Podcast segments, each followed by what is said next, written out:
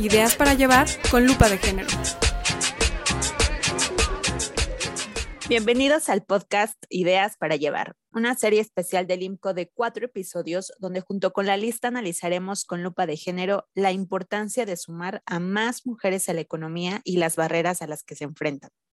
¿Por qué el tema de cuidados de otras personas implica una barrera para las mujeres en el mercado? ¿Qué se podría hacer para ayudar a estas mujeres a sumarse y a permanecer en la economía? Para responder a estas preguntas, platicaré con Fátima Mase, ella es directora de Sociedad Incluyente del IMCO.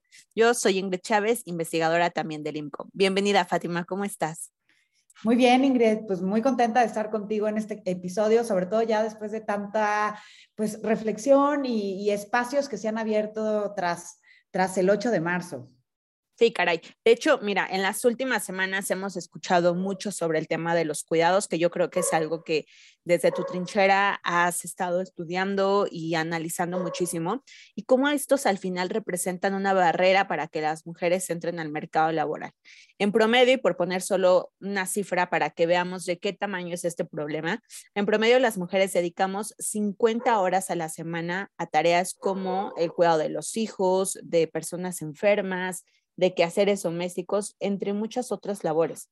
Y para ponerlo en perspectiva, cuando hacemos la suma de este tiempo al año, vemos que dedicamos dos meses más al trabajo no remunerado en comparación con el tiempo que los hombres le dedican a este tipo de tareas, lo cual implica sin duda que las mujeres pues perdemos esta oportunidad de dedicar el tiempo a alguna actividad productiva como trabajar o como estudiar si es que así lo desean, ¿no? Sí, sí, no, eh, a ver, creo que este número lo, pone muy bien en perspectiva, ¿no? Hay una gran inequidad en, esta carga de trabajo no remunerado eh, en todo lo que tiene que ver con los cuidados. Eh, y, además, digo, eh, eh, en parte también influye en la manera en la que como mujeres tomamos decisiones, ¿no? Porque está este gran estereotipo en donde las mujeres se nos ve como cuidadoras, a los hombres como proveedores, y esto pues sin duda influye en las decisiones que tienes que hacer con respecto a si quieres entrar o permanecer en el mercado laboral, sobre todo cuando tienes un, cambio, digamos, en, la vida personal. Y, por otro lado, también, visto desde un punto de vista como muy económico, pues no hay un recurso más escaso que el tiempo, ¿no? Entonces, en la medida en la que una mujer tiene que dedicar más horas a otro tipo de tareas sin pago, pues también se restringe su oportunidad de eh, estudiar, trabajar, descansar, en fin, cualquier otra cosa que quiera hacer. Claro, es este eh, pobreza de tiempo que le llaman mucho en el tema pues, de las mujeres, obviamente, ¿no? Que no tenemos esta oportunidad, dado que tenemos menos tiempo, invertimos más tiempo en otras tareas, pues no podemos dedicarla, en este caso, al, al mercado laboral. Y es que, mira, los datos, como siempre, pues se traducen en historias reales y en historias que vemos y escuchamos a diario. Por eso hoy Ana, ella es una madre residente del Estado de México, nos comparte su historia sobre cómo ha tenido que organizarse para trabajar, para cuidar a sus hijos y para realizar todas las otras actividades, eh, más obviamente sus tareas personales. Así que, si te parece, vamos a escucharla. Este, pues sí, como mamá, pues sí estaba súper bien lo de la guardería, porque pues era tiempo completo, era de, de la mañana hasta una parte de la tarde, entonces te daba, a mí en lo personal me daba tiempo, pues llegar, entregarlos, ir a trabajar, cerrar mi negocio, este, recogerlos y ya hacer habitualmente lo que hace, pues todo lo que hacemos las amas de casa, que es cocinar, limpiar la casa y todo, pero pues ya con nuestros hijos en casa. Entonces, este, pues sí sería súper bien que pues otra vez hiciera un proyecto igual, no sé, igual de guardería o hasta un CENDI, porque hasta hablamos en lo económico. Hay mamás que tienen la oportunidad de meterlos a CENDIs particulares o a escuelas particulares, pero vemos mamás que no, no podemos y necesitamos como que un cierto apoyo, ¿no? Porque mm, debido a que uno es comerciante, pues hay veces que hay ventas bien y hay veces que hay ventas súper bajas. Entonces, pues no tienes como un salario bien, o sea, fijo, que dices, bueno, voy a ganar cierta cantidad cierto día. Entonces, no. Entonces, pues sí, una, una ayuda así sería como un lugar donde nuestros hijos estén bien. Bueno, pues sin duda la historia de Ana, la verdad es que es una historia que, como lo mencionaba, se repite todos los días. Escuchamos a la amiga, obviamente eh, tenemos casos de nuestras mamás, de nuestras hermanas, de nuestras eh, colegas de trabajo, que desafortunadamente pues han tenido que abandonar o han tenido que tomar esta difícil decisión, porque la verdad es que es muy difícil entre o seguir trabajando o quedarme en casa cuidar a mis hijos, lo cual no tendría que ser así, ¿no? Yo eh, la verdad es que considero que, que, una etapa en este caso como la maternidad, pues no tendría que ser la determinante entre que decidas o quedarte en uno o quedarte en otro, sino poder compaginar las dos cosas y estar con la entera tranquilidad de que tus hijos están, están cuidados mientras tú ofreces pues, tu tiempo al mercado laboral y esto por supuesto se traduce en autonomía económica y todos los temas que ya hemos hablado en, en capítulos anteriores. No, de acuerdo. Mira, es un tema, a mí me parece hasta profundamente injusto, ¿no? O sea, que levante la mano el hombre que alguna vez se ha preguntado si tiene que cuidar a su suegro o a su hijo o a su nieto, para, y, tenga, y esto influya con las decisiones con respecto al, al trabajo, ¿no? Y luego, además, pues escucho, escucho la historia y, también pienso en, que incluso, o sea, lo difícil que es una vez que optas y dices, a ver, necesito el ingreso, necesito, quiero seguir trabajando, quiero perseguir mi sueño, lo cansado que es, porque al final del día los cuidados no se van, ¿no? Claro, y es que, mira, al final cuidar no nada más es cuidar de tus hijas o hijos, sino cuidar pues de otras personas como personas enfermas, que ya lo vimos especialmente durante la pandemia, que muchas mujeres pues dejaron su trabajo porque había mucha gente enferma en casa. Eh, cuidar incluso también personas con discapacidad, incluso también cuidar de nosotras mismas, que creo que es algo que dejamos hasta el final precisamente porque nos hacemos cargo de otras personas y entonces pues en dónde en dónde quedamos nosotras, ¿no? Y qué importante, la verdad es que sería tener pues opciones para que alguien más ejecute este tipo de tareas mientras una trabaja o mientras una estudia y no nos referimos precisamente a miembros de nuestra familia, es decir, no necesariamente que sea ahora la abuelita la que entre a cuidar al nieto o la tía la que entre a cuidar a la mamá, sino que realmente pudieran haber otras opciones donde, como lo mencionaba, tú te quedes con la entera tranquilidad de que tu familiar está cuidado eh, y, y tú puedes irte con esa misma tranquilidad pues al trabajo y que, pues bueno, desafortunadamente vemos esta, esta parte de los roles de género donde de nuevo las mujeres somos quienes asumimos esta parte de los cuidados. Sí, sí, tocas un, un, punto muy importante, Ingrid, porque sí se necesita esta red de cuidados. Y en los últimos meses esto ha estado en la agenda, ¿no? Se ha hablado mucho acerca de crear un sistema nacional de cuidados que cumpla precisamente con esas funciones. A ver, pero espera, espera, alto. Antes de, de seguir avanzando, creo que es importante entender qué significa el Sistema Nacional de Cuidados. Y para ello, la lista nos preparó una, una, cápsula donde nos explica especialmente en qué consiste. Hola Ingrid y Fátima, ¿cómo están? Soy Aminet Sánchez, editora en jefe de la lista. El Sistema Nacional de Cuidados es la distribución responsable y eficiente de los cuidados entre el gobierno, la iniciativa privada, la sociedad civil, las comunidades, las familias y, por supuesto, entre hombres y mujeres. Este sistema busca articular las opciones institucionales que atienden y asisten a las personas que requieren cuidados, desde menores de edad hasta adultos mayores.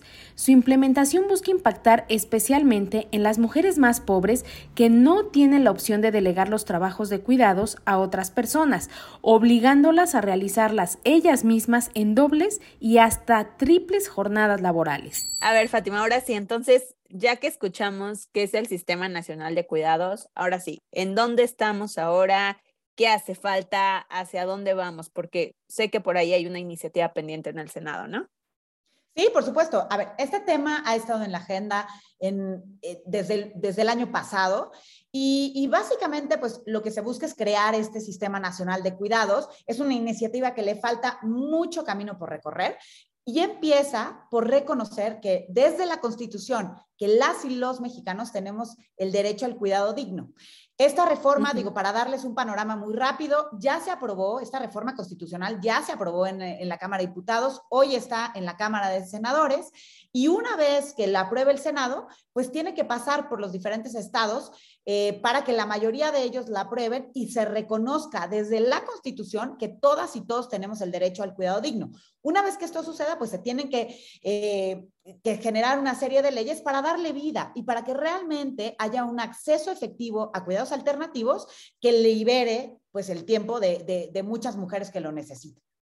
Ya, no, con eso me queda mucho más claro el caminito que debe de seguir el sistema nacional para que obviamente se consolide. Pero entonces, aquí me surge una duda.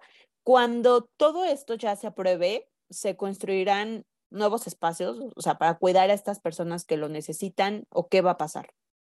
Mira, eh, realmente eso no está contemplado todavía en esta primera etapa. Lo que, lo que se está pensando eh, es, primero, pues aprovechar lo que ya existe. Y eso ya es un gran paso, porque lo que, lo que mides es, bueno, primero reconocemos eh, dónde estamos, cuántas instituciones públicas y privadas tenemos para el cuidado de, de, niñas y niños, de adultos mayores, de personas con discapacidad. Después lo que buscas es ponerle un orden, ¿no? Y tener un registro, digamos, un padrón de todas las instituciones que hay a nivel estatal para que las personas las ubiquen, ¿no? Una vez que esto se consolide, que es hasta este punto es en donde está eh, considerada, digamos, esta primera etapa, lo que se esperaría es que eh, pues, se pueda analizar, se pueda evaluar cuál es la capacidad del sistema actual y a partir de ahí tomar decisiones en los diferentes estados de dónde se invierte para ampliar y qué tipo de cobertura de cuidados necesitas ampliar, porque tal vez hay estados en donde la, la, infraestructura de guarderías es mucho mayor y suficiente que la de adultos mayores y en otros lados pasará diferente, ¿no? Entonces, sí hay que hacerlo una vez que tienes una, pues, un diagnóstico muy puntual de la infraestructura que tienes actualmente. Claro, sí, porque pues al final los datos lo son todo, o sea, estos estados que van a implementar, que en general es en todo el país, pueden identificar, obviamente, si es suficiente o hace falta todavía por garantizar la cobertura. Entonces, y aquí viene la pregunta del millón. Fátima, ¿un sistema de cuidados permitiría la incorporación de las mujeres al mercado laboral? A ver, si funciona bien, si es efectivo, si es eficiente, sí, por supuesto que sí, porque en realidad es una manera de ofrecerle cuidados alternativos o una forma de delegar a nivel institucional, ¿no? No recurrir a tu familia para eh, que, se puedan eh, ofrecer estos cuidados que muchas mujeres necesitan y que ellas puedan tener tiempo para poderlo ofrecer en el mercado laboral. Ahora, sí me detengo en la parte del efectivo y el eficiente, porque uno, si, si, si no hay lugar en donde te atiendan, imagínate que yo tengo, tengo niños chiquitos y necesito una guardería, si voy y toco la puerta y me dicen todavía no hay lugar, la lista de espera es de seis meses, pues en ese tiempo no me da salida. Sí, claro si no estoy convencida que son lugares seguros y que, y que mi niño va a estar bien cuidado mientras yo trabajo, pues probablemente tampoco va a ser una opción. Y por eso es tan importante que pongamos orden a través de un órgano rector que les ponga pues las mismas reglas, ¿no? De tal manera que se garantice que sean espacios seguros, que ofrecen servicios de calidad. Y pues para esto se necesita ir consolidando una red que es cada vez más robusta. Sí, sí, como poner un piso parejo para todas estas instituciones que ofrecen un tema de cuidados. Y es que yo creo que, mira, al final el tema de cuidados pues es muy amplio porque ya hemos visto eh, que han habido estrategias que se generan pues a nivel federal, pero que ahorita desafortunadamente pues ya no, ya no hay para dónde o, no han sido la manera más práctica y más eh, eficiente para que las mujeres continúen en el mercado. Tenemos, por ejemplo, la desaparición tan solo de las escuelas de tiempo completo, que sinceramente representaban una oportunidad para que las mujeres dejaran a sus hijos en un espacio seguro, como tú ya lo mencionas, mientras ellas ofrecían su tiempo al mercado laboral, lo cual vemos que entonces aquí no nada más es que afecta a las mujeres, sino incluso también a las y los niños, porque no tienen como esta formación desde la edad temprana.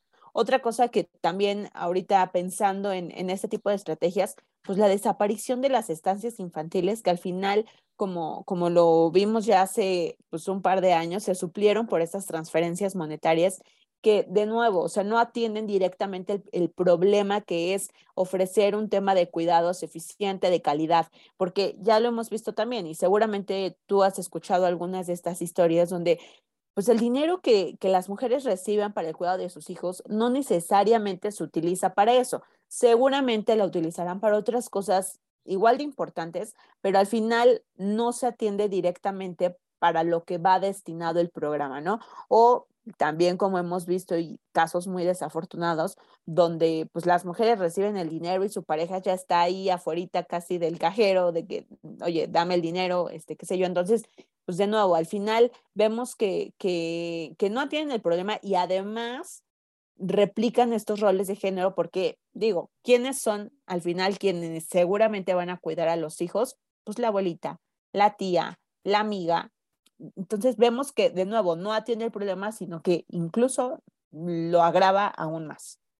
Sabes que, mira, en, eh, particular de estas dos, eh, de estas dos modificaciones y cambios que, que estás destacando, déjame, déjame analizar qué es lo que tienen en común, porque eh, digo, más allá del impacto que tienen sobre las niñas y los niños y su desarrollo en edad temprana o eh, de que estaban enfocados para poblaciones en situaciones precarias, eh, realmente creo que ambos ejemplos comparten que no fueron analizados, no fueron decisiones que se tomaron con perspectiva de género, o sea, considerando esta lupa que te permite entender las implicaciones diferenciadas que puede tener sobre las mujeres beneficiadas directa o indirectamente.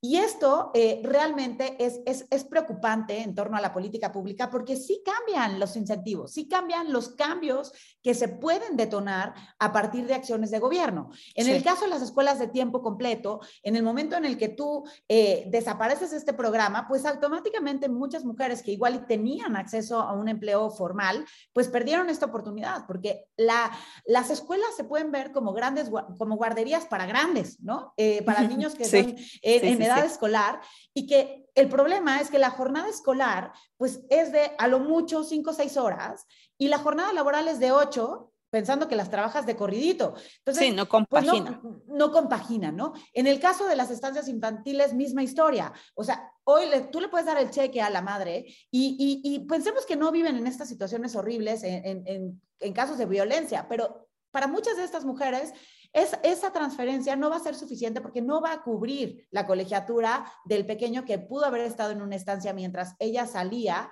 a, trabajar en un, en un, empleo de mejor calidad. Entonces, creo que, creo que hay dos cosas que son muy importantes. Primero, hay que tomar esta perspectiva diferenciada de mujeres a la hora de tomar decisiones desde el gobierno y no es nada más con respecto a las escuelas.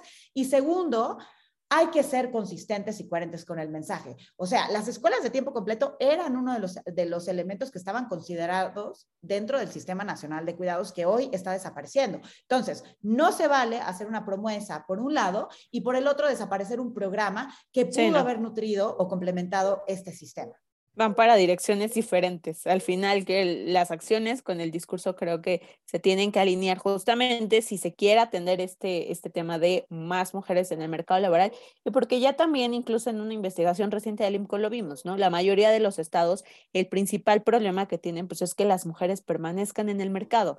Sin este tipo de estrategias que verdaderamente atiendan el problema de que más mujeres permanezcan y que esta barrera que es el tema de los cuidados, de la, de la maternidad, es decir, cuando tienen ya su hijo y con quién lo dejo y me voy a trabajar o no, pues no tendría que ser eh, un punto crucial en la vida profesional e incluso en la vida personal de una mujer. Sí, no, por, eh, por supuesto, eso es algo que, y, y, es algo que no se, o sea, solamente nos afecta a las mujeres, ¿no? Principalmente, un hombre rara vez se va a estar haciendo este tipo de preguntas, como decíamos al principio. Y yo creo que en ese sentido, el Sistema Nacional de Cuidados es una gran oportunidad para lograr o para avanzar hacia mayor igualdad en el mercado laboral en México. Sin duda, lo ideal sería que hubiera corresponsabilidad dentro de los hogares y esta, y esta chamba sin pago estuviera repartida igual entre hombres y mujeres. Eso no va a suceder de la noche a la mañana. Difícilmente vamos a ver cómo se transforman las dinámicas sociales en el, en el corto plazo. Y por eso el Sistema Nacional de Cuidados puede ayudar mucho, porque es una medida en, que en el corto, mediano plazo puede permitir que las mujeres pues tengan otra opción para poder liberar tiempo eh, en, lo que cambia esta repartición de trabajo no remunerado. Claro, claro. No, me encanta Fátima. Y mira, ya para, para terminar justamente, y como en cada capítulo nos vamos con una idea para llevar, y creo que lo que acabas de mencionar lo engloba perfecto. Y en este episodio es, con un sistema nacional de cuidados eficiente, se permitiría que más mujeres entren, permanezcan y crezcan en trabajos remunerados. Muchísimas gracias, Fátima, por explicarnos el ABC del Sistema Nacional de Cuidados. Gracias a ti, Ingrid. Un gusto como siempre. Nos vemos en el próximo capítulo de Ideas para Llevar con Lupa de Género. Hasta pronto.